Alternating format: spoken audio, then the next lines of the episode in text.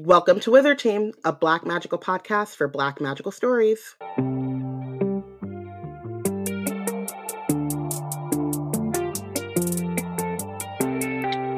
Hi everyone, it's Bayana, Robyn, and Porshèa embarking on a journey through the many fantasy stories written by and about Black people. Currently, we're reading Amari and the Night Brothers by B.B. Alston, and today we're discussing chapter 22. So, what did we cover last episode? For one, Amari's had it. She's over it. She's tired. She's through. Stick a fork in her. She's done. Um, she's been hate crimed, yelled out of there. She's just like, I I got to go home. I got to get pulled together. And thankfully, her bestie Elsie, um, has the car ready for her to hop in and take her straight back home, so where she can just decompress for a minute and be away from these hate filled people. But while Mari is initially apprehensive about Elsie seeing her house because she doesn't want Elsie to judge her um, wrongly and her and Elsie therefore have issues in their relationship, she's pleasantly surprised by Elsie's response to seeing where Amari ha- lives and also Quentin, her idol. Um, but also um, calls Amari her bestie for the first time. And it's a very cute and special moment up until Maxwell decides to let her, them both know that um, Elsie's guardian does not see it for her being in Amari's neighborhood. Was that necessary for him to share? No. But did he do it? Yes. And that's why I currently have a vendetta against Maxwell. um meanwhile, this whole time this is probably happening, this whole conversation in Amari's house, who's probably sneaking in with their overeager ears using tech magic? Not one, but only Magic Magician Girl 18, aka Dylan, who mm-hmm. decides to like suddenly starts talking using Amari's TV screen in her living room. We don't know how long he was there. We don't know all that he heard. I assume it was everything. Um, this is why they like to monitor kids' screen time. I'm telling you, that's why. You might have a magician in your TV. I just need like eh, what do, like the violation like just the the level of violation to just be somewhere uninvited someone has not answered any of your calls or texts or messages that you sent them since they have left their um the scene of a crime and as soon as um like Amari can have a moment to herself, she can't have that moment. That moment is stolen by the invader named Dylan. Um, so as you would heard, have you heard last episode, then you know how great a besmirchment of social protocol and etiquette that is, um, and the lack of decorum alone exceeds what is allowable for Dylan being uh, considered a friend in this moment for Amari. Um, he even goes even further like already in violation mode just like t- takes it up you know you know just goes even further. Why? Because he can. Um by trying to tell amari that like oh i see that you mastered and mastery is put like what mastery is this? Amari finally came through and got was successfully able to complete a magical spell uh called Solace where she or Solace where she could uh bring in blinding sunlight on her own.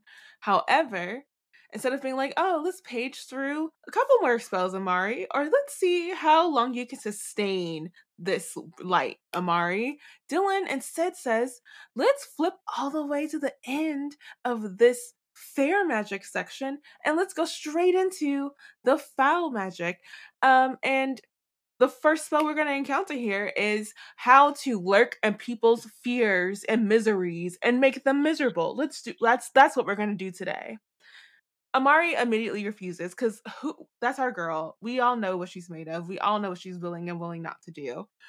And when Dylan tries to sell it to her as like learning defense, she's like, no, no, no. I don't play defense that way. I'm a fair magic person, not a foul magic person, and you're reading me completely wrong um, Dylan tries to make it up for her to her by taking her to his secret lair um, in the spare Van Helsing Lake House. I'm guessing there are multiple.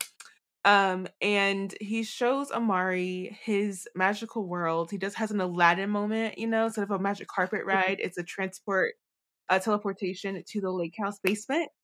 Um, and instead of any like regular 12 year old guy's basement, he has a painted woodland forest with lurking magical creatures and sights and smells that feel like you're actually in the forest. And then he just tells Amari how special she is. And um, even credits the special flower that Amari makes, the Amari blossom, because he's that caring of a person and not at all scary or someone you should concerned about interacting directly with you after violating both your space, peace, and your will.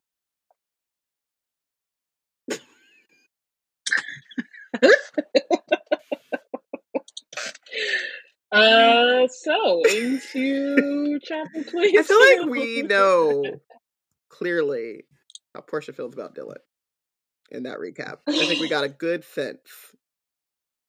Yeah, no, all right, let's get into it. um, so Amari transports back home and hears voices in the living room. Um, so they she finds a detective um talking to her mom um, her mom sits on the opposite side of the room with her head down. Um, Amari pushes Dylan away, is like, "You gotta go," um, and Dylan is like, "Okay," but asks if he's going to have a partner on Monday, um, which Amari is still not really convinced to return um, to the bureau yet, but is like, "But you got to get out now because we got a detective in here, and my mama don't know you here. Is you can't do this." Um, so Dylan leaves. Um, Amari closes her eyes, leans her head against the wall. Um, but then she has like she's trying to figure out like why is her mom home so early? Why did like did the police call her? Did they find something? Um, she decides to eavesdrop instead of just going inside, which you know, as you do. I, I mean, to be fair, yeah. if Amari's mama knew she was home, she wouldn't be able to get the info that she wants to have right now. I mean, not with the. I feel like she would with the detective is there to. I don't think the conversation would stop, but maybe I don't know. I think he would hopefully like be a little bit more. It's also um, what do you call it? Uh, tactful. Careful with the words. Yeah. Yeah. A less accusatory, maybe. Yeah. Um. So the detective says, "I know it's not what you wanted to hear, but please don't think we're giving up on Quentin. We're simply out of leads at this point. Our detectives have to move on to new cases. Um, rest assured, if anything new comes in, we'll be right back on your son's case. So basically, they're giving up at this point, and they're just coming to tell her it's that cold case. they are no longer going to be looking into, yeah, into Quentin's disappearance. Um, Mama nods and says, "I understand." Um, she looks so small, bunched up on the couch like that, so defeated. Um, Amari hates it the detective leans back and then decides to give his two cents to be like, you know, I've been I've worked down here for 20 years. I've seen it before. Um, the son gets tired of seeing his mother struggle, decides to do something about it, starts to participate in activities that ain't exactly on the up and up. He don't want his mom to be disappointed in him, so he keeps it under wraps, claims he got a job.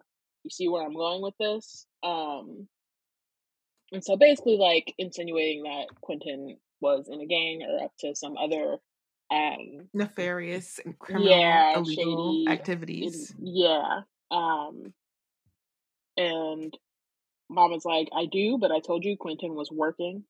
Um and he's like, ever been to his to this job, seen a paycheck or even a check uh check stub. Um at this point, like so basically he's like making Mama Peters kind of question um, what she had been told by Quentin. Um, Amari at that point is over it. She stomps into the room and says, "Leave her alone." Um, obviously, mom's is surprised that Amari's even there in the first place because she, for all she knew, she was still at the bureau. Um, so Amari looks at the detective and is like, "She already answered your question, so just go." Um, and the detective says, "I know this ain't easy, especially coming from somebody like me Amari's like, I don't care. You can't come in here and say stuff like that when you don't know. You can't assume what my brother is like just because of where we're from. Quentin is a good person, the best person, and I'm going to let you and I'm not going to let you just say what you want about him. Um I yeah, I just at this point she's she's uh she's just fed up, which makes sense.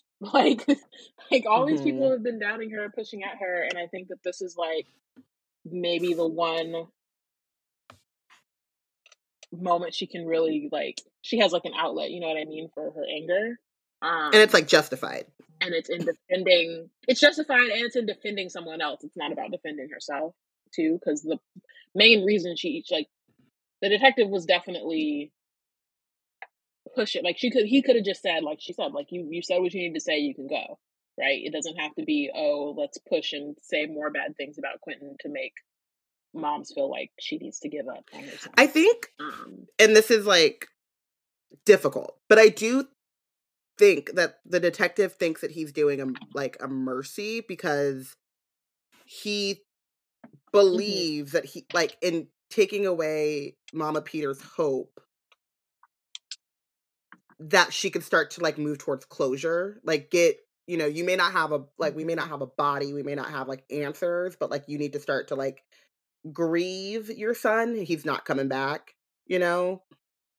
And i think when people talk about you know you know me i love me some procedurals and and crime dramas like it's i don't do true crime because that's too close but like they do talk about like the not knowing is like one of the harder things to get over because you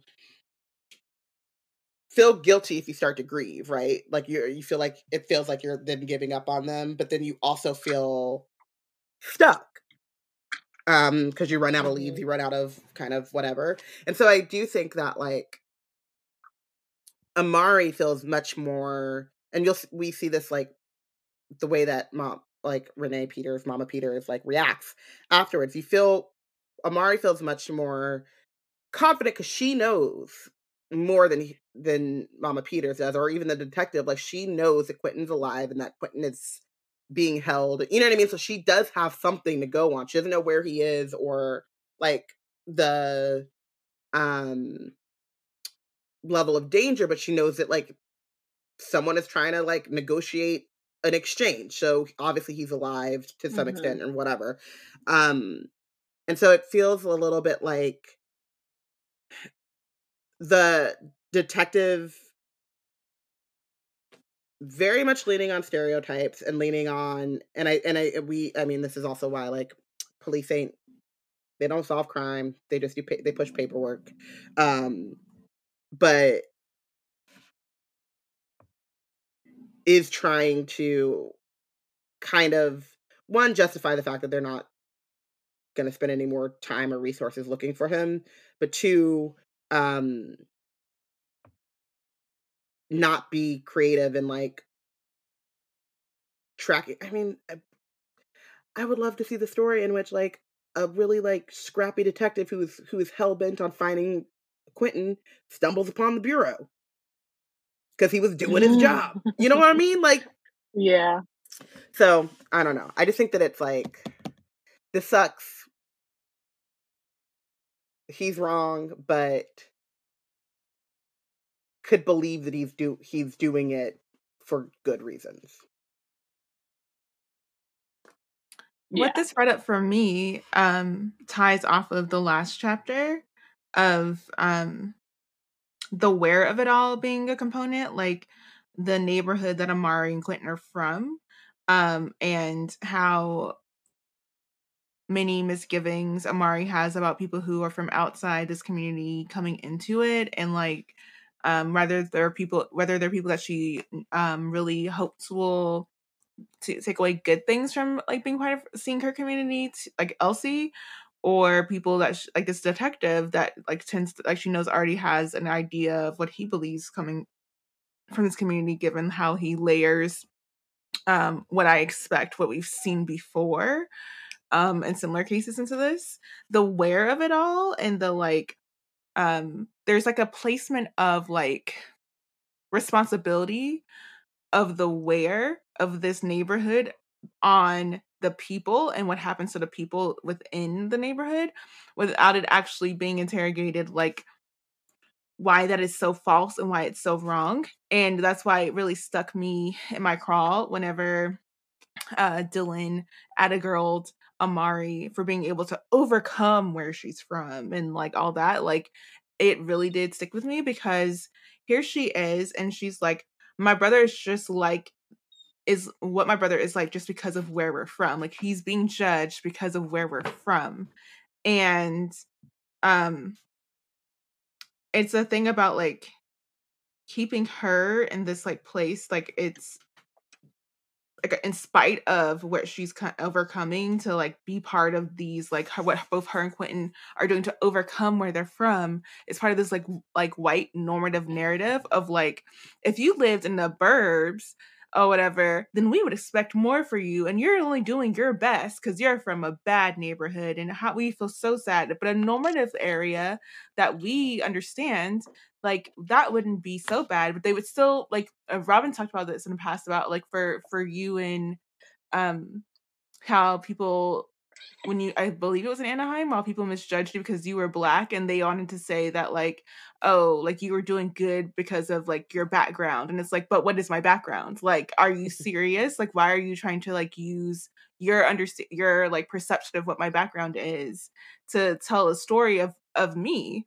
And that's what they're doing with Amari saying that like in or in Quentin in spite of where you're from like you're doing your best because of where you're from and i think that there's a level of like discrimination that keeps happening there and for me uh, to see amari push back against that i think it's uh, also attuned not only to her sticking up for someone other than herself um, but that people other than herself, or it's not just Quentin, it's her community, it's uh, those people where she's from, um, and she's tired of having this feeling of should be ashamed of where she's from when she really shouldn't. And the people who are making her feel ashamed or trying to make her feel ashamed about where she's from are the people from Jefferson Academy, are the Lauras, are uh, Elsie's guardian and stuff like that. So it's it's very like validating that that's the thing that community is the thing that pushes amari over the edge like sticking up for community but at the same time it can be it's like super frustrating to see that she's like thrusting herself back into danger because she wants to like hold down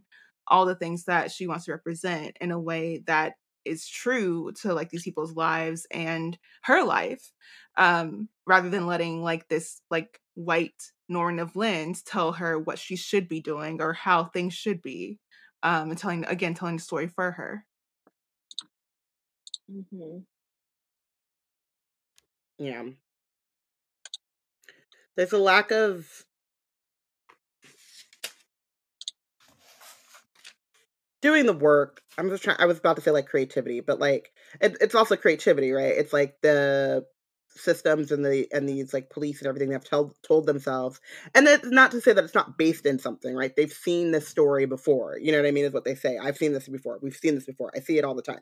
And it's like yeah you might see that. That might be a story. That is one possibility but it's not the only one. And if you did your job and followed leads and you know what i mean? And like yes Quentin is a part of a secretive underground network of things. So, and, and to be fair, know, the detective right. could have his memory wiped. Right. He might have, he, he might have tried right. to investigate, and they might have and wiped also, his memory. And also, it's also a cold, like it is a cold. It's case. a cold case. It's a cold case like, in the supernatural really world too. But it's like, I think the the thing is, it's just it. Well, it's not a cold case in the supernatural world. They know where he is. They just can't do nothing yeah. about it. Um, or know who has.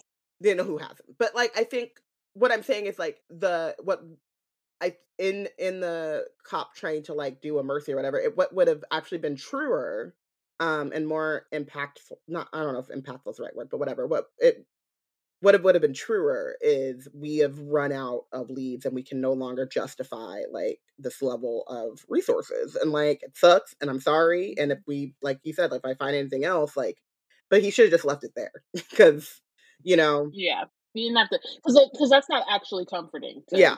To go further than that. I mean, I think he like I'm not worth being... the I'm not worth the resource. Like Quentin is not worth the resource. That's telling a story about who's worthy and who's not worth. No, I, I, I don't think it's that. Like I think that you can kind of understand. Like there's a you know even with like people that you love that are in in the hospital or stuff like that. There's like or you know I had to do this with on Luna. I'm gonna cry, but like when she got hurt, there is like a moment where you have to say like if if the fix or whatever is like this much, then it's not and like the reward, right? Like with Luna, it was like this is all that she has to do. Like, this is how much the surgery is going to cost. This is how long and how much like rehab is going to be. And if there's a possible, and, and was like a tipping point where they're like, if she's able to do X after surgery, um, then there's a good, a better prognosis. But if she's not able to X, which was like go to the bathroom on her own, like her quality of life is only going to be so much. And it's really awful, but like people do have to make those, you know, the the return on like the investment that we're putting into this is not I mean, I don't think that you can have that conversation without talking about the inherent like No. Yeah like the isms behind that, right? Because like if you're talking about a human being, that would be ableist to be like, oh, well, her quality of like talking about someone's quality of life and like being not worth the like living. But hu- on, like, but the... humans do that. I mean, it, hopefully the the the the difference is is that the human has the most agency and just like does you know decides makes that decision makes that decision for themselves. That's the difference, right? But like in all of these things like you do have to i mean that's the thing with like even with the bureau they're making the the assumption like you know do you negotiate with terrorists? basically is saving two lives worth the potential of you know unleashing whatever on the rest of the supernatural world? So i think that part to me is like it stinks but it, it, it makes a little bit i understand the I understand the thought process behind it. The problem comes when in trying to comfort someone, you push forward a narrative that is not true. Um, or that you don't know and is true. can't know. You yeah. know what I mean? Like, and, and trying to say like he, I see it all the time. He got caught up in something. It it pushes that responsibility or the oh, like like Quentin did something, and the yeah, victim. the vic the victim, the victim is at, in some way at fault for his um victimhood basically. Mm-hmm. and that's page one. Um so uh so the, yeah the detective leaves he's like wasn't my intention to start trouble. Um Amari slams the door shut behind him. Uh mama covers her face crying. Amari goes over and takes a seat beside her and says i meant what i said. You should hear the kinds of things they say about quentin um, but Mama just shakes her head and says, What Quentin did in that leadership camp doesn't matter. But and so Amari at this point is like considering whether to tell her mom the truth and how. I, um, tell her.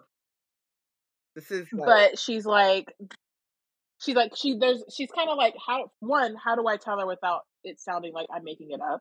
And then two, if I like the main the easiest way to do it would be to show her a spell, but then she'd freak out. And then on top of that, like how would the bureau react if they find out that I showed my mom magic? You know what I mean? Um, like would we would we then both get in trouble and what would happen there? Um, so she's just feeling like she has to do something. Mama reprimands her for blowing up a detective like that, saying that he was just trying to help. Um, and Amari's like, but he was wrong about Quentin. You know that. I don't know that, says Mama, her voice harsh. I have no idea what Quentin was doing. For all we know, he got caught up in some mess, as so many other, as so many of the young men around from around here. Um, and so Amari at that point is like in shock because at this point it's kind of been the two of them together and like not believing what all these other people are saying about what like what happened to him. Um, but Mama gets up and she goes to her bedroom. Amari realizes she's crying, but because she's mad um, at whoever's keeping Quentin away from them, at herself for becoming so scared that she considered giving up on her brother. Um, she says, I've got to be stronger than I've been. No matter how bad those other kids make me feel, nothing's worse than seeing Mama hurt like this. I've got to bring Quentin home, if only to prove to Mama that her son is everything she always thought to be and more. Um, so we back in we it. Back in. She's like, we're not. This is what we're not about to do. And this re- I'm I just like I feel like our tagline should be like when I don't know what chapter it was, but like Bayana was like Amari fight. Like I just every time I like you know yeah. I just feel I'm like Amari a fighter. You know, I but I do. I understand like all of the like questions and reasons that Amari has and like concerns that she has about telling her mom the truth. But I do wish she would have been like, I'm telling her the truth. And then the question is like, how do I do it? How do I get her to believe me? And how do I get her get her um how do I do it where the bureau doesn't know or you know wipe our memories or whatever you know i wish yeah. that she would have just been like with conviction like i need to share this with my mom tell, tell her. her. because yeah. It is like at a certain point and i don't mean like i don't think that mama peters actually believes it but i think at a certain point it's just easier to at least have mm-hmm. a story that gives you some sort of closure. You know? Yeah. Even if it feels like just wrong in your gut or whatever, but it's like if I can convince myself to believe this, I can then have that like I can start to grieve. I can have that that chapter mm-hmm. close and then like do something else because I think, you know, they like Amari says in the or Mama Peter says like Amari's in the beginning of this book is stuck, right? Um, mm-hmm. and I mm-hmm. and I don't think that we think about the fact that she's stuck as well. And so yeah, I I wish that this was the moment in which and also it's just like it's nice to not, you know, like it was, it was Amari and her mom against the world, basically, in in their belief in quentin in their like pursuit of figuring out what's happening and like um now this is an, another way in which Amari is isolated and like isolated from her mom. Um, it's just like awful. Yeah. Um, I mean, I also do. I I guess I get like not wanting to risk it because at this point she's coming back to the idea that like she is gonna find him, try to find Quentin. So I do also get like not wanting to risk like not knowing what the bureau was going to do or like how they would find out or whether they'd find out or when or whatever um or even how her mom would react like her mom might forbid her to going back to the bureau because like she already lost one baby to the bureau what you gonna right. do if the other one gets lost yeah so it's it's it's tricky but i like yeah it's tricky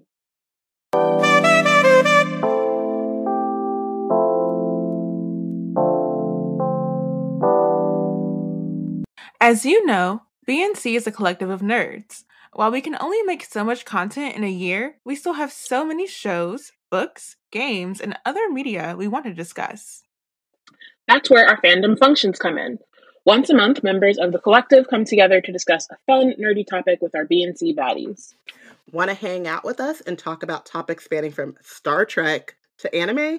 Support us on Patreon at any tier by going to patreon.com slash blacknerdscreate and you can get access to our fandom functions.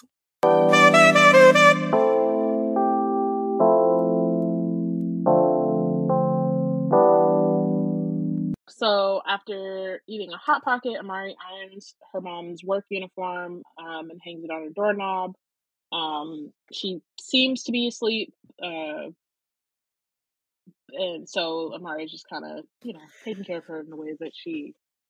I want to. I want a mini bench, um, Mama Peters.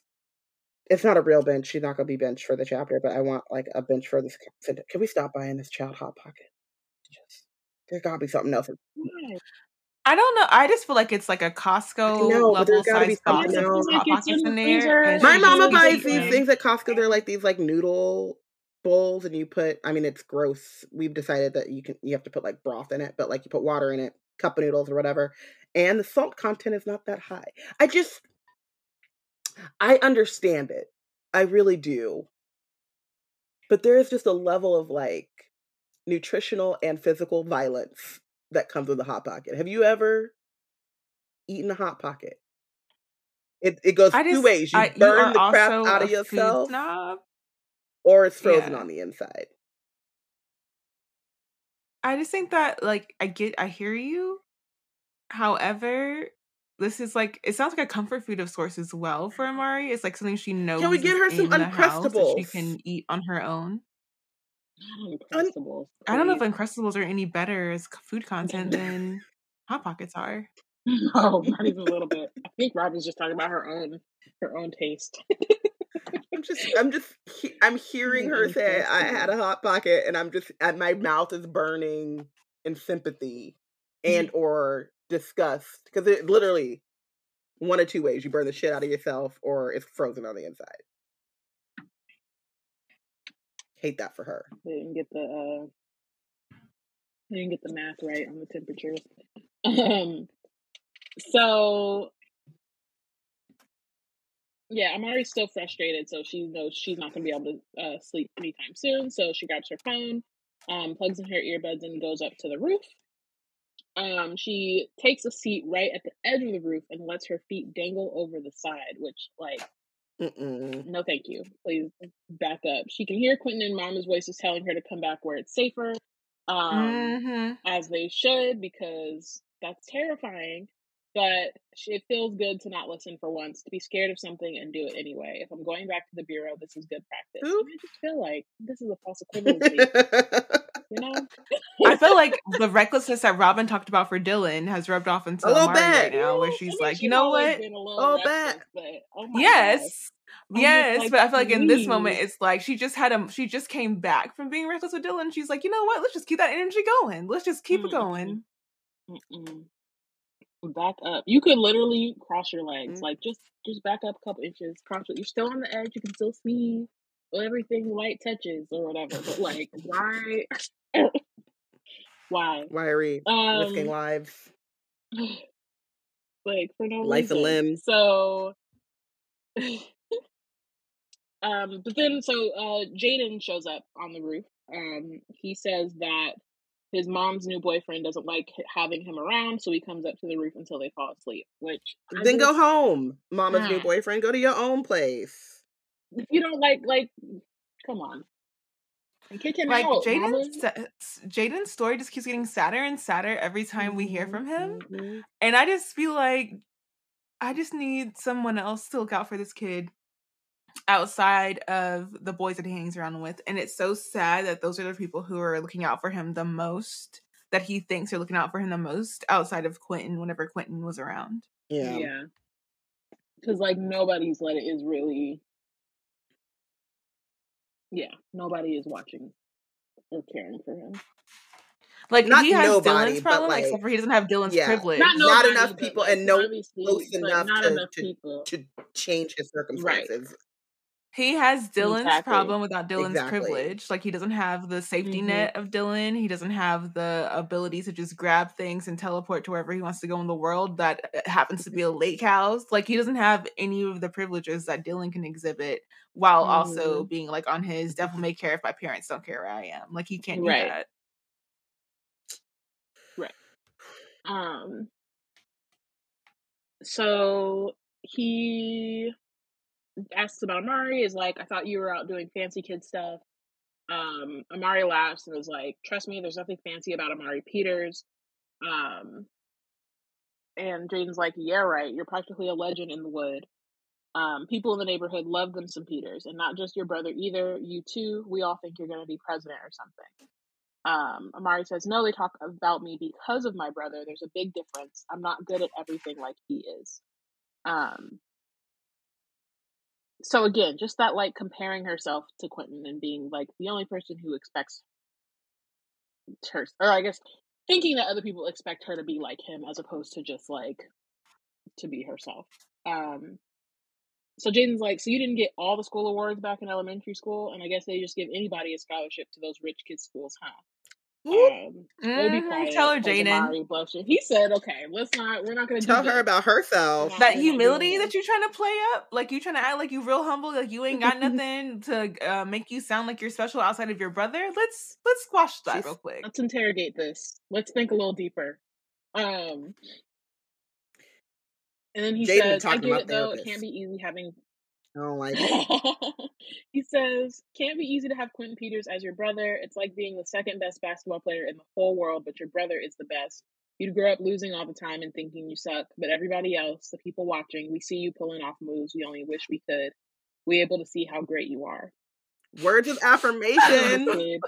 he said, "I heard I Dylan. I heard. Dylan was trying that quiet storm. Dylan was throwing some game, but let me show you what I'm working with. Okay." Dylan was playing on that resilience. He's a strong black woman crap. F all of that. Let me tell you about who you Jaden actually said, are. "You you've been hanging out with a scrub. Get with a pro." Um, I can't. Woo. So Amari opens her mouth, but is rightfully speechless. Like, what do you say to that? Um, but then Jaden's phone rings. His whole expression sours. He sighs as he gets to his feet. Um, I'm trying to get myself out of the wood, boys. I really am. He says, "You and Quentin will still help me when I do, right?" Amari nods, says, "Definitely." Um, Jaden grins and nods too, then disappears down the stairwell. Um, Jaden's the man, stay. the mystery, the enigma of Yeah. Jaden. He shows up when you need him and then he disappears dips. right before you like, get your words together. I'm Leaves you out. breathless. um so Jaden's words stay on the roof with with me. I have always compared myself to Quentin. I never felt like I measured up. I rather is good at everything without even trying. Because that's his supernatural ability, I realize. Quentin has ge- super genius aptitude. Um, Daniel, uh, Director Van Helsing said it gives him the ability to learn anything with ease. So now she's suddenly like, oh, I've been comparing myself to my brother's supernatural ability. That's why I've been falling short. You- Like I, I like the Sorry, go ahead. I like that she Recognition. finally has that realization of like, hold up, and I like even if and my thing is, is like even if she hadn't been comparing herself to his supernatural abilities, like it still isn't necessary to compare herself. Period, because like people, you're different people, um, and you shouldn't. There's no right way to live or push yourself. Yeah, and you shouldn't Mhm. push, Yeah. push yourself to be exactly the same and accomplish the exact same things as someone else. Um, but I do think that in this case, especially like for her in this moment and given everything else going on, I think that that was like the right thing to kind of jolt her out of it. I, I was also thinking about so Quentin is 10 years older than her. We don't know when Quentin did his like amazing feat or whatever to get his in, like so she gets invited like I think the first year she's eligible, right? That may not be true for Quentin because he Mhm. was a merit based person, so he like did something, right? Well, she's there too. No, she's a legacy, but they were like Oh yeah, she's like But- right, right, because she got nominated. yeah, You're right, but like right, Lara's like uh, you, Mhm. you legacy by one generation, that don't count. You you knew money. right. Mhm. Not even one Yeah. generation. The same generation. When- it's just yeah. different. But Yeah. um but like I was thinking about she may not have never she may never have known Quentin without his supernatural ability. Without his supernatural, true. That's If, true. To he be did, fair, if he did his whatever at 12, let's say 12, she was two years old when he became Mhm. supernatural. If 16, because we know that like by the time he's in school, like he's 22 at this point, I think, like at, she's Mhm. 6. And 18 is the last eligibility. So Yeah. 15, 16, 17, 18, at the most, she's eight years old. And that is still, you know what I mean? But he had been there, definitely been there a little bit longer Right. than that too. So like, yeah, so she like literally has like They- not even, she doesn't really know who Quentin is without his supernatural ability. But the, is Quentin someone else without his ability though? Like he was, he was able to like show up on the Right, like, radar he- and be part of the He was impressive, right? I don't think that, I mean, it's a matter of degrees, right? And I don't- and I don't think that at whatever age Amari was, like I think maybe to like Mama Peters, she might think like, oh yeah, at like 18 or something, like he really came into himself, or you know what I mean? Like when you have that like that like glow up thing where it's just like it's a little like you've always had that thing, but then like something happens and like the light changes and like oh oh you get the haircut and the the line up, the shape up did something. You know what I mean? Like you Mhm. nothing fundamental change, but there's always like that little like oh he learned how to you know wear his you know wardrobe or what he found his personal style. Like to Mama Peters, that might be what his Right. supernatural unlocking is, but to Amari, it would it because it's such a small like kind of shifty thing. It probably wouldn't have registered to her as like a before and after because at the most she's eight. But also, like, I feel like there's two things here. One is that um Amari, like, holds Quentin up on a pedestal no matter what because he's her older brother who looks out for her and the most like poignant thing she can think of whenever she sees her picture of him and her together in his office is what he did for her on a very crappy year of birthday and Christmas. So it's not even about yeah. what she holds dear about him um and is the most uh like um aspirational for is being like him in kindness i think and like like that kind of likeliness is where she's like the like she does compare herself on the, all the aptitude and successful measures but she's also like she treasures the most things about him that no one else could have with him in a relationship so i think that also colors how highly she regards him and she has like breaking it down this way does really help her kind of negate some of the things she's been like attributing to him like not that he doesn't deserve it but she just it makes her readjust how she's compared them um which goes to uh what Bayana was saying um like the how like and I, I was trying to figure out what the quote was and I looked it up. The like comparison is the thief of mm-hmm. joy. And the mm-hmm. more that she's gonna compare herself not only to Quentin, but also to like uh Lara, to everyone else, she's gonna it's gonna keep taking her joy from her. Um, and it's gonna rob her of her joy to try to be like other people or like long for the same level of relationships that they have with other people for herself. Like she better off um finding where she and I think this the thing is that she doesn't know where she fits, so she's trying everything else on to see what might fit, and that's as we all do, especially at that age. Um, but I think there's it's so hard because she's at this age and she's being rejected, so she can't even actually try the things out that she needs to to like really find herself. Um, in the way that like so many other kids have the opportunity to do. Um, and so I think that Quentin has always made that space for her where she could um he always made space for her to do what she needed to be like him um that was her safe space her safe person. And now she's trying to navigate without that and it's like hard because like the her yardstick has been quentin because that was the safe person to measure against. Mm-hmm. um so amari's phone rings she looks at the screen thinking it's elsie um, but the phone number is blocked out and the caller id just says surprise um, she's confused, thinks it's possibly Dylan, um, since he has tech magic. Um, she taps to answer and says hello. At first, there's nothing, and then a robotic voice comes on the line. Enemies of magician kind, you are warned what would happen if our demands weren't met. Now suffer the consequences. The call ends. Um, a message pops up on her screen. It's a video shot from overhead. Um, it's footage of massive creatures sprinting across someone's lawn. Uh, and they're the hybrids. Um, they reach a mansion, and the monsters don't break stride, bursting through the front door, shattering the wall of windows. Um, Amari realizes that it's the Van Helsing manor.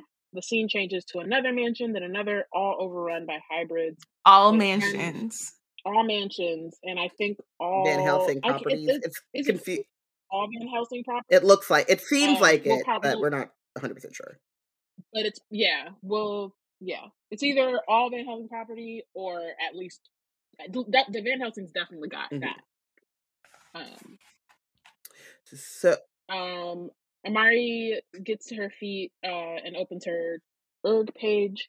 Um, and then messages Dylan is like, I just got a weird video showing your house being attacked. Are you okay?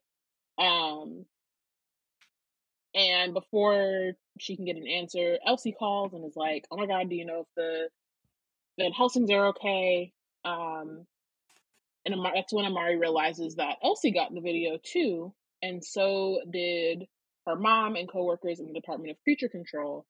Um, she thinks that it went out to the entire bureau. All right, and that's the end of the chapter. Um, who is the real MVP? Jaden, the man with the actual like history.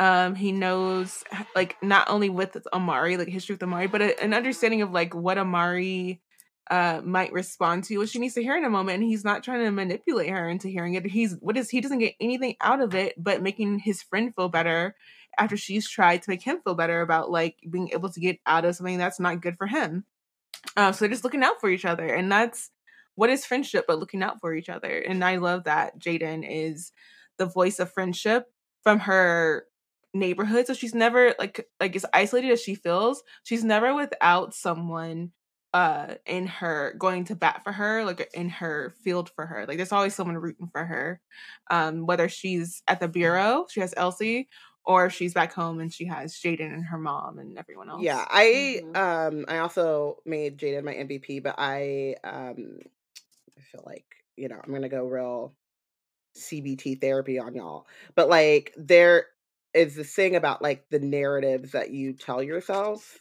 And for me, the reason why Jaden was MVP was like he actively challenged Amari's narrative with like proof, right? So did were you or were you not winning awards? Were you are you or are you not getting scholarships to these schools? And like how much of that had to do with Mhm. Quentin, right? Like they don't just give little sisters awards because they're somebody's little sister, right? And so when you kind of like actively combat the narrative that you tell yourself with like facts um or with like someone else it's like very difficult you like he kind of painted amari into a corner to really challenge what she thought about herself and like once you do that it's like difficult to like unsee it right um and i love that one because that's like what um, amari can respond to well but it's also something that like you can always go back to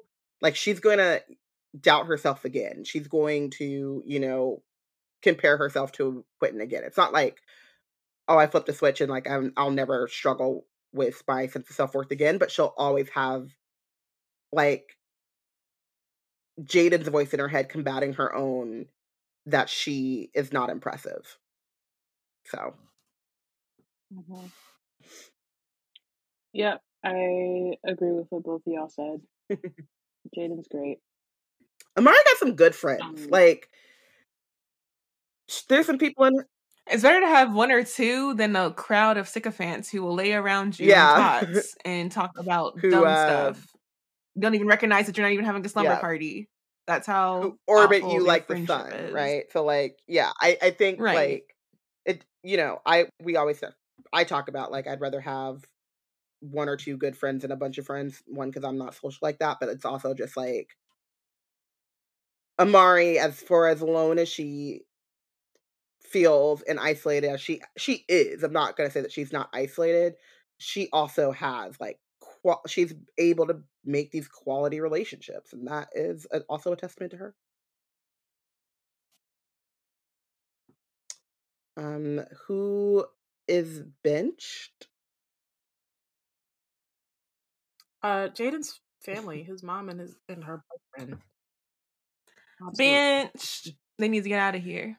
go. I agree with that, but I actually benched the bureau, and I'm sorry um, that it's not one person. I mean, maybe, it, maybe it's Director Van Helsing. I don't know. Whoever decided that Mama Peters cannot know about the supernatural world when her son is missing and her daughter is adolescent daughter is like wrapped up in this and getting hate crimed at camp um their bench because i just feel like in this moment i mean i in all moments want her to be aware of what's going on but like in this moment in particular it just felt so cruel that she does not have this information you ain't gotta tell her everything Mhm. but like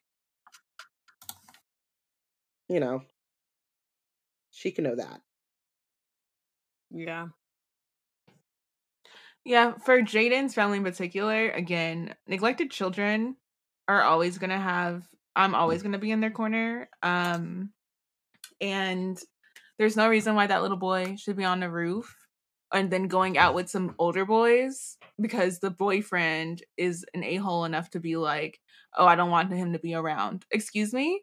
Like Doesn't it sounds like you're trying to create a space like where homosexual. you are going to do something to like yeah like to whoever else is in that house and you don't want him around to interfere with whatever you have planned and uh, also whatever the mother is going through where she's allowing that to be the environment that her child is in like i she's a victim of what what you know the several things that could be happening there then I don't want to be blaming the victim, but I also don't know that that's the case. Like I don't know what the actual case is here, but it is very like upsetting and the fact that Jaden is such a great person um inspired by all the rough stuff that he's you know like he's had to go through all this stuff and he still sees the good in people despite all the bad that he could really see if he wanted to if he wants to become that person and be like nihilistic and stuff and i just love that that's who he chose to be and he it also has chosen to be like cool with the peters who